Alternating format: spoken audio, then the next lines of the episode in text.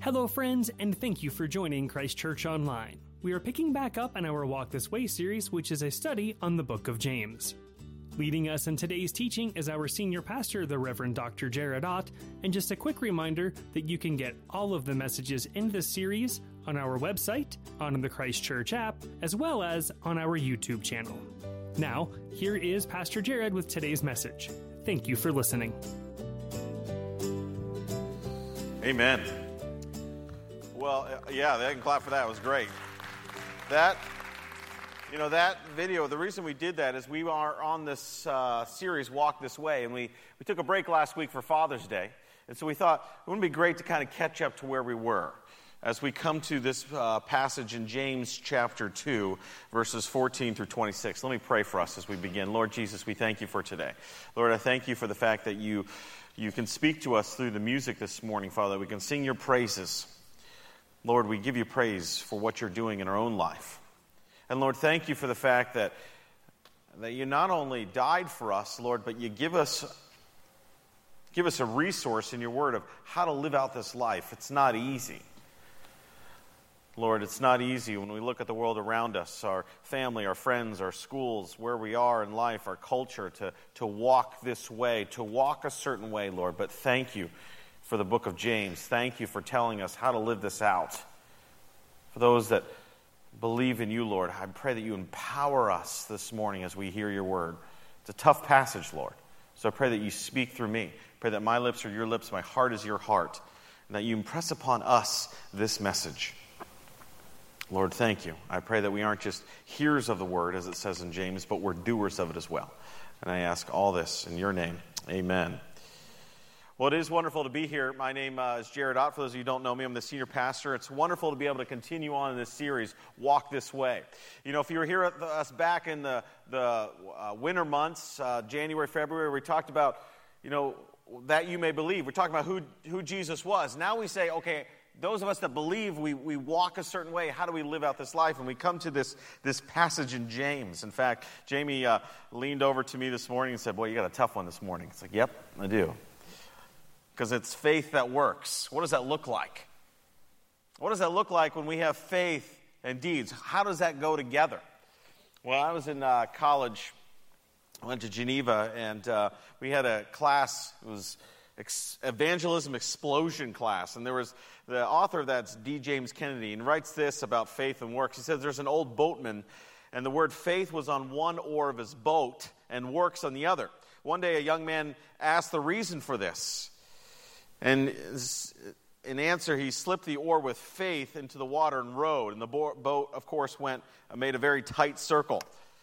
And then returning to the, the dock, the boatman then said, Now let's try works. And he put the works oar in the water and, and tried to go, and the same thing happened.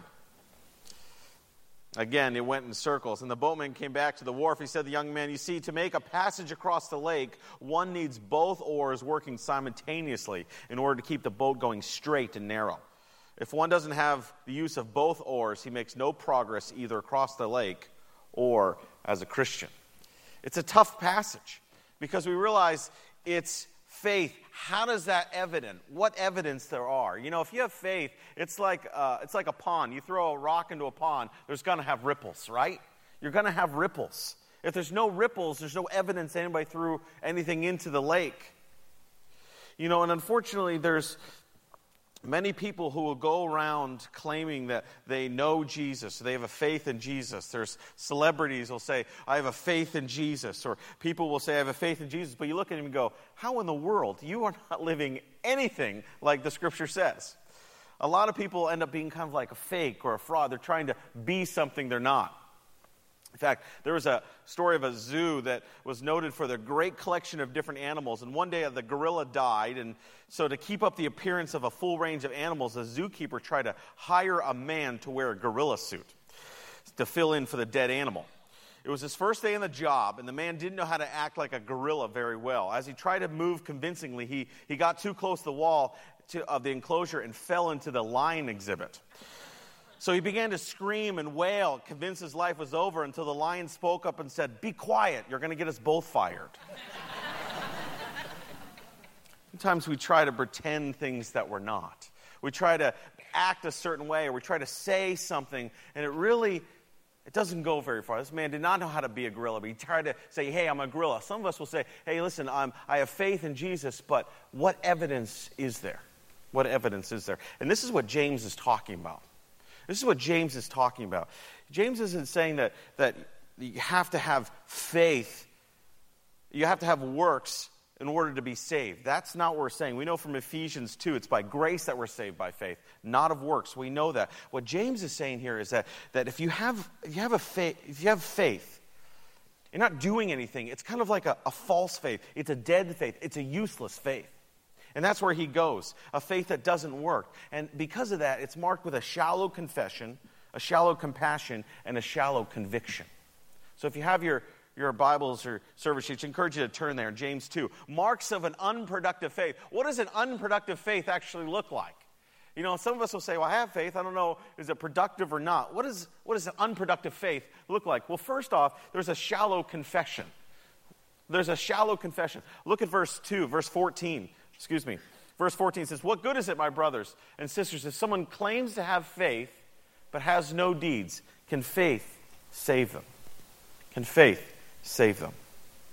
You see, we understand that it's, James isn't talking about works for salvation. What he's talking about is easy believerism. That's the term I coined. I don't even know if it's an actual word, but I'm going to use it. Easy believerism. In other words, saying, hey, I have faith, but I'm not going to actually follow anything about what the, what, the, what the gospel says, about what the Lord commands of me. It's a shallow confession.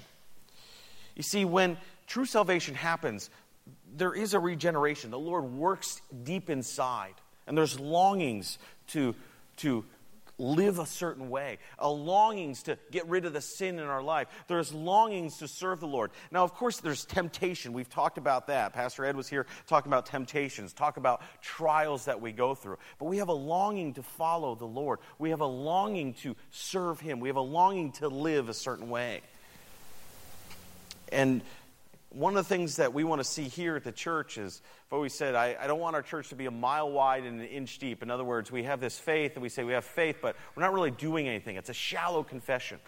So I want to encourage you, make sure that you're involved in small groups. Make sure you're involved in our Bible studies. We have Bible studies going on all the time here at the church. Pastor Jamie just talked about a Wednesday night women's Bible study. I know there's a Friday morning. There's studies going on on Sunday mornings as well, all, all the time. We want to encourage you to get involved so you don't have that shallow confession as you, as you go through life saying, well, hey, I have faith, but uh, I'm not really growing. We want you to be growing. Because as we grow, as we, as we learn what the Lord wants from our own life, then we are, broke, we, are, we are breaking free from those bondage of sins that we have. Some of us are into addiction. Some of us are, are into all kinds of stuff, attitudes and behaviors. You go, well, how do you, how do you resolve brokenness in our own life? It's growing closer to the Lord.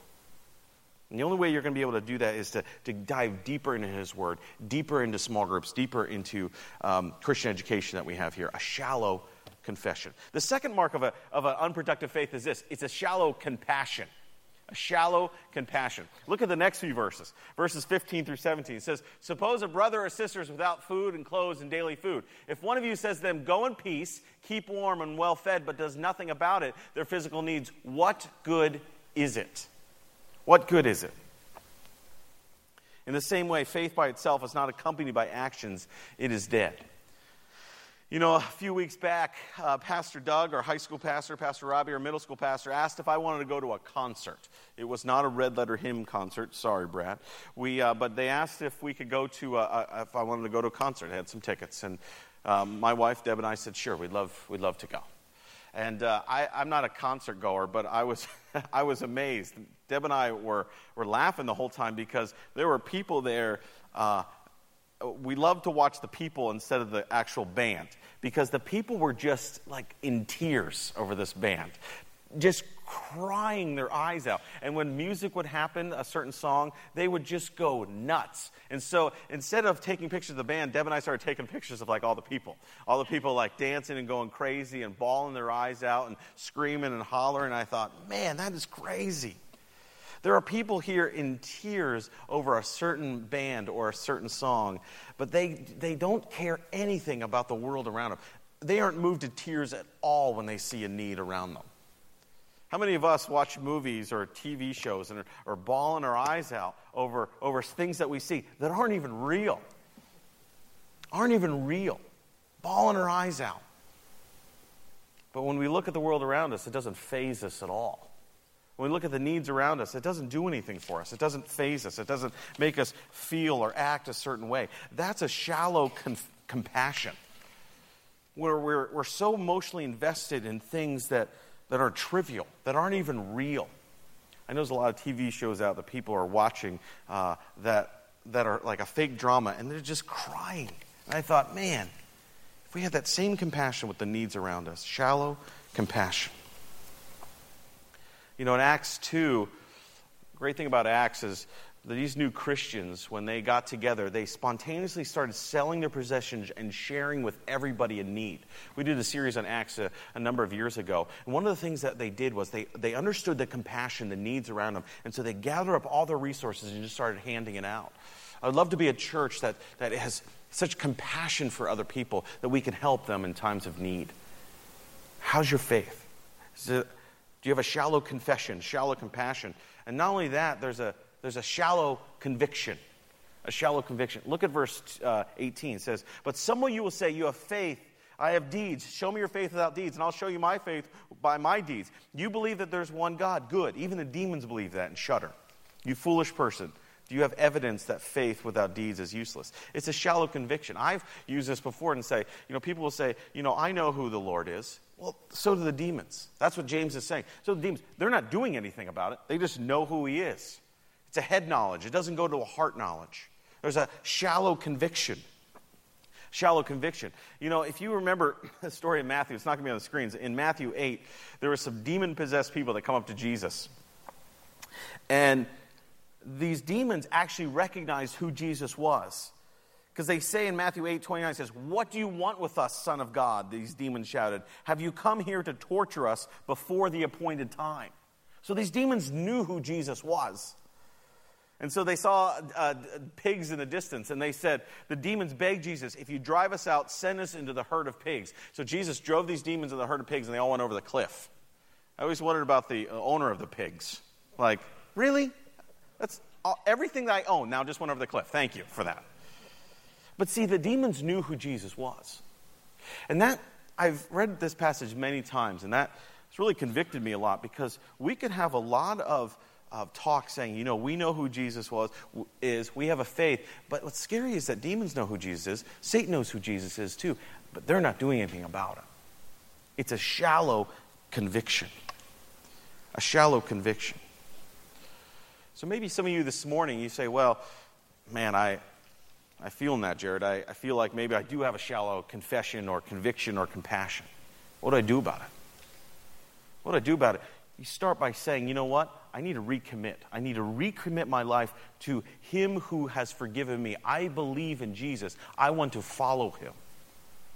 And it starts today by saying, listen, I'm going to I'm gonna do that. I'm going to I'm gonna stop fooling around with my life. I'm going to actually put my, put my faith into action. I'm actually going to do something about it. I'm going to do something about it. You know, it's really hard to develop a compassion for people, isn't it? You know, one of the things that I've learned through life is you can say all day that you need to develop a compassion for people, but one of the things that prompts us to make have a productive faith is understanding how much that we've been forgiven. How much that Jesus loves us. You know, there was a passage in Luke where Jesus tells the story of a moneylender who who lends out 500 denarii to one person and 50 to another, and then forgives both debts. And Simon asks, Jesus asks Simon, well, who, who do you think, who, who do you think uh, loves more now because of that? Who do you think has, realizes the bigger need of forgiveness? And Simon said, the person with a bigger debt. The person that has been forgiven much loves much. And so, if we take a step back in our own life and go, you know what, Jesus, I realize how dead I was in sin, how much I desperately needed you. I really understand that. Those that have been forgiven much love much. Those that have been forgiven little, it says in Luke 7:47, have been for, have little to love. Those who have been forgiven little love little. Do you understand how much Jesus loves you? How much that he died for you on the cross? Do you have that commitment? How's your faith? How's your faith? When people look at you, will they say, man, they got a, a really productive faith? They're living it out. You know, when I was in uh, high school, I went to a private uh, school in the uh, other side of Pennsylvania, and uh, I was on a soccer team. And I was the captain of the soccer team, and I remember I played center defense there, and uh, we had a good team. Good team our senior year, and I remember we actually made it to the championship game. And I remember in the first half, I was playing defense, I was the captain, I was the center, and I was in the back, and I totally let the guy that I was trying to guard go right by me. Just right by me. Blew right by me and scored a goal. Okay? So we're down one nothing. I remember halftime. I remember this so clearly because our coach was eh, a little abrasive, and uh, as most many coaches are, many good coaches are, and he kind of got in my face. And one thing he said to me, I always remember, it was halftime. We're inside. And he says, Are you a captain, senior, and center defender? Are all of those true? I said, Yes, sir. Then I remember what he said. Then act like it. Then act like it. You know, I love to say that we went on to win the game, but we ended up losing one nothing. Uh, so maybe he should have said it to the Fords. Uh, but um, at least I did my job the rest of the time. Um, but one of the things I want to, I, I, so want to say often to people who say, you know, I have a faith. I'm a, I believe in Jesus. I have a faith. I'm trying to set a good example. I almost want to say they need to act like it. I almost want to get in people's face and say, Are you a Christian? Are you a churchgoer? Do you say you have deep faith? Yes, then act like it. Then act like it. Because we often have this thing where we claim that we have Jesus, but we don't act like it. And people will look at us and go, Man, they say they love Jesus, but they're not really following him. So, what are the marks of a productive faith? What does it look like to have a productive faith? What does it look like in day to day life when we go out through life? What does it look like when we say, hey, faith that works? What does that look like? And I can think of no greater passage than Matthew 9. Matthew 9, starting verse 36. Says, When he, Jesus, saw the crowds, he, Jesus, had compassion on them because they were they were harassed and helpless like sheep without a shepherd. Then he said to his disciples, The harvest is plentiful, but the workers are few. Ask the Lord of the harvest, therefore, to send out workers in the harvest field. So, what does it look like to have a, a, productive faith? First off, we have to recognize there is a need. We have to recognize there is a need. A recognition of the need. Matthew 9 36 says, When he saw the crowds, he had compassion on them. That was the recognition of the need. I'm sure uh, maybe, maybe you haven't, but I, there was a story of um, a guy named Mike and Kyle. And true story. And Mike was, uh, they were in middle school at the time, or going into middle school. And Mike was walking home from school, and he looked across the street and recognized another boy from his class. He had glasses, was kind of skinny, a little scrawny, and was carrying a ton of books. And all of a sudden, some kids ran up and pushed him and knocked his glasses off and his books all over the ground. So when he saw this, Mike went over to him, noticed that he was, had tears in his eyes. Mike got his glasses for him, helped him pick up all these books, and then walked him home. He found out the boy's name was Kyle and that they came from the same school. Since then, they, that time, they lived close to each other. They befriended each other. Mike invited him to play football with his friends. The next day, they spent the whole weekend together, became best friends. Later, Mike and Kyle, Mike invited Kyle to church, told him about Christ, and Kyle asked to be the Lord of his life based on one small act of someone who recognized a need. You may say, oh, well, that's great. That's a great middle school story for us, Jared. Uh, how do we apply it to our own life? You want to recognize a need. We place needs all the time in this service sheet all the different things going on here in our church. We are desperate for volunteers in our children's ministry, our youth ministry, our greeters ministry, our ushers ministry, all kinds of stuff. There are needs all over the place. That's why we as a church will kind of put those things out for you to say, hey, listen, we, we have some needs here. There's people that uh, are really, really, ministries that are really going well that really need some volunteers. Could you step up? Do you recognize the need? This is how we first recognize that there's a need. We have to be conscious of that, conscious of that fact of saying, hey, listen, it's not about me. It's how I, can I use my gifts. So, first, we have to recognize the need. Secondly, we have to have a reaction to the need. In Matthew 9:36, Jesus had compassion on them because they were harassed and helpless like sheep without a shepherd.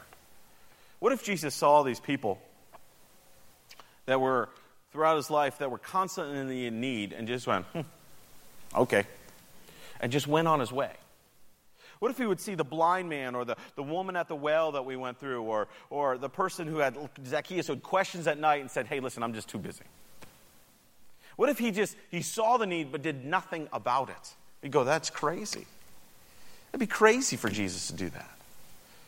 It's not so crazy for us to do that too when we go through life recognizing that there's a need out there and go, hmm, I'm just too busy. I can't do it because I have other things I, I, I, need to do. Yes, I see the need, but the question is, is do you react to the need? A reaction to the need. So not only a recognition, reaction, but there was a response as well. Verse 37 of Matthew 9 says, Then he said to the disciples, The harvest is plentiful, but the workers are few. Ask the Lord of the harvest, therefore, to send out workers into the harvest field. Now, leave that verse up for a second because I know, I know many of you have heard that verse before or familiar with it, or maybe this is the first time. You think, okay, the harvest is plentiful, the workers are few. The harvest must be the corn crops. We think of crops and we think of the harvest to, to go out there and, and pick the corn and the crops. But as you study the word harvest throughout the scripture, one of the things that you find out is the harvest is actually referred to as God's judgment. We see that in Isaiah 17. We see it in Joel 3. We see it in Matthew 13. Let both grow together until the harvest. Until that time, I will tell the harvesters, collect the weeds and tie them in bundles and burn them. In Joel 3, it says, The sickle, swing the sickle, for the harvest is ripe. And Isaiah 17 it says, Bring the buds yet to the harvest, for nothing in that day of disease and incurable pain. The harvest is God's final judgment. So you say, well, what's, what's the point of that? The point is, is that when we see the need, we need to look at the people around us and go, you know what? These people may not know Christ. They may not be with him in forever in heaven when they die. That's the harvest. We're the workers. They're the harvest field. We need to go out and minister to them because we don't know if they know the Lord or not. And we need to use our abilities, our gifts, our the things that God's given us to go out and minister to them. Do you have a response to the need?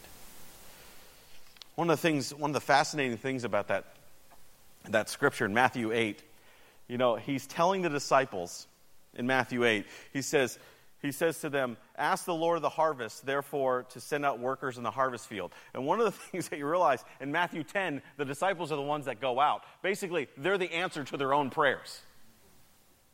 You know, oftentimes we'll say, hey, listen, I'll pray for that need, or I'll pray that God brings someone to help uh, that need, don't we?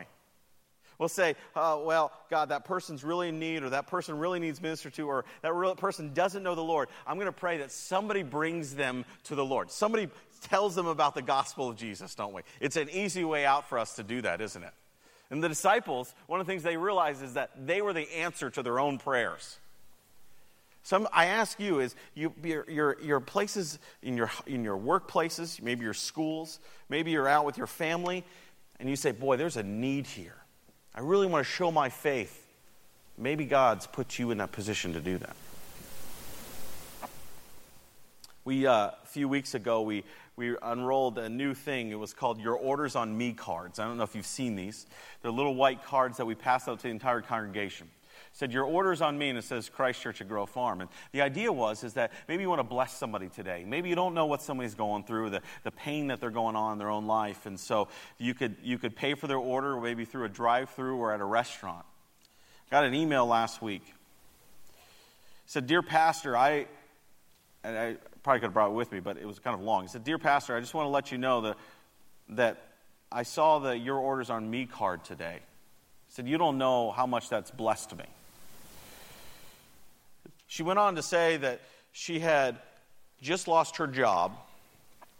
She didn't have any money, but she was taking her son out for a dinner because they hadn't been out in dinner for a while, and she actually uh, had forgotten her credit card, too. So she went out to the car thinking that maybe the credit card was in the car. She was panicked. She was frustrated. So she came back in, and the server said, Don't worry about it. Don't worry about it. Your order's on me. And on the back it said Christ Church of Grove Farm. She goes, You don't know how much that's blessed me. She goes, I'm going to come to your church sometime because of that. Because I was so down and God answered my prayer. How powerful is that? Simple act. An example of a productive faith, a, response to the need. So then they give examples. James goes into examples. He talks about Rahab. You know, it says, it says in 25, in the same way, even not even Rahab the prostitute considered righteousness for what she did when she gave lodging to the spies and sent them off in different directions. The body without the spirit is dead, so faith without deeds is dead. And I love the example of Rahab because you look at Rahab the prostitute, you go, man, she lived a really tough life. She really had a tough past, but boy, did she continue to do what the Lord wanted her to do. Some of us go through life saying, you know what, because of my past, I better not. I better not because what if they find out about my past? What if I share the love of Jesus with somebody? What if I get involved in a ministry? What if they find out about my past? Rahab, look at Rahab, a prostitute, saying, you know what? I'm not going to let my past stop me from doing what God wants me to do. Then there's Abraham. Passage of Abraham. Look at verse 21. It says, Wasn't our father Abraham considered righteous for what he did when he offered his son Isaac on the altar? He sees that his faith and his actions were working together. His faith was made complete. You know, I love this because Abraham showed faith. This is for you parents. Last week we talked about Father's Day. If I was preaching on Father's Day, I would have brought in this passage right here about Abraham. Because how great of an example is Abraham to his own son? How great is that example that Abraham took his son? God said, Take your son, you're going to sacrifice your son on Mount Moriah. So Abraham and some servants go to Mount Moriah and then he tells the servants, he says, Wait here at the base, we'll be back. And it says that, that Isaac carried the load up the mountain. His own load that he was going to, uh, the, the load of wood that he was going to uh, place underneath him. The question was, is how old was Isaac when Abraham was going to sacrifice him? Some people think, people often think that Isaac was like a young baby. But as you look at scriptures, you look at uh, theologian commentaries, they're actually thinking that Isaac was much older. Some people say he was in his teens. Some people had put Isaac at the age of 25 because of how old Sarah was when she died, of the fact that the word lad means young man, the fact that he carried all that wood up Mount Moriah. You say, well, what's the point? Abraham was over 100 when he had Isaac. The point is, is that Abraham's faith and actions must have been so powerful that inspired Isaac to willingly get up on that altar himself. Because if you're in your teens, you know you're going to have to get up there himself. If Abraham's 100, 120, 125, how could he actually pick up Isaac and put him on the altar? Abraham's faith was so strong that his example pushed Isaac to get up on the altar. Parents, when your kids see you, are they going to, as they get older, go, man, my parents had a lot of faith? Isaac must have known he was, God was going to provide something because Abraham said, We're going to come back. He's going to provide the sacrifice. Parents, do you provide that example to your own children? As you go older, will they say, Man, mom and dad, they, they didn't have much, but sure, they had a lot of faith? And they didn't just talk the talk, they actually walked the walk. Do they look at you and say, man, their, their faith is really productive? Their faith is really strong. It's not shallow, it's really deep. You know, as we close our service here, band's going to come up. I, I, I, leave you with those same questions. Is what about you? When you look at your own life, when you look at the fact that we can claim Jesus, well, people look at you and say, man, they got a deep faith. Or they say, hey, that faith's pretty shallow. Or they say, boy, they're really not just talking the talk, they are walking the walk. They are really walking this way. They are using their gifts, they're using their abilities, they see the needs around them. They, they have a response to the need, then they react to the need as well. Do people see your faith that strong? Do you have a faith that works? You know, the story of Mike and Kyle didn't end when uh, Kyle gave his life to Christ. In fact, you fast forward eight years, and it's high school graduation. True story. Kyle, the kid who was pushed over, scrawny kid with all the books, is now the valedictorian of the class. He looks nervous because he has to give a speech to his entire class. Mike comes around and slaps him in the back and says, You'll do great. Kyle begins a speech. And to Mike's astonishment, he begins talking about friends that he made and how, how much of an impact they made on his life.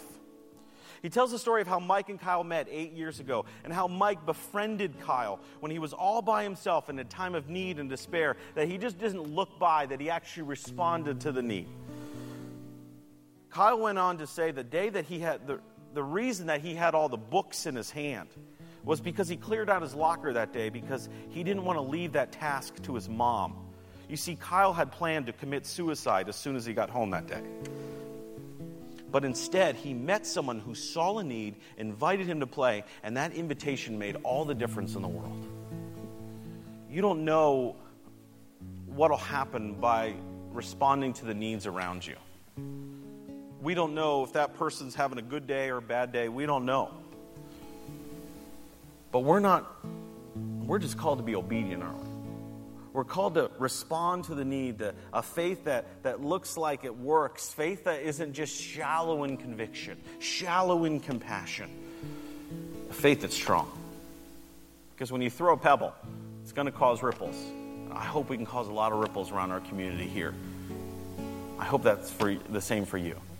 A faith that works. Let's let's pray. Lord Jesus, thank you for today. Thank you for the fact that you not only called us to be faithful, but you called us to be obedient. So, Lord, I pray that we can recognize the needs around us. Pray that you prompt us to get involved in ministries or get involved with sharing your word with other people. We thank you for the team that's going out this, this summer Philadelphia, even on Monday, are really showing that it's not just faith, it's, it's works as well. They're going to go out and minister to people around them, share the gospel with people in need. Lord, we thank you for them. I pray the same for us as we go into our communities, our homes, as we come into the church on Sundays, Lord, that it's not just about us on Sunday mornings, it's all about you and what you've done for us. So thank you. Lord, I pray that you help us respond to this, that we walk out of here not just hearers of the word, but we'll be doers of it as well. And I ask all this in the name that is above every other name your name. Amen.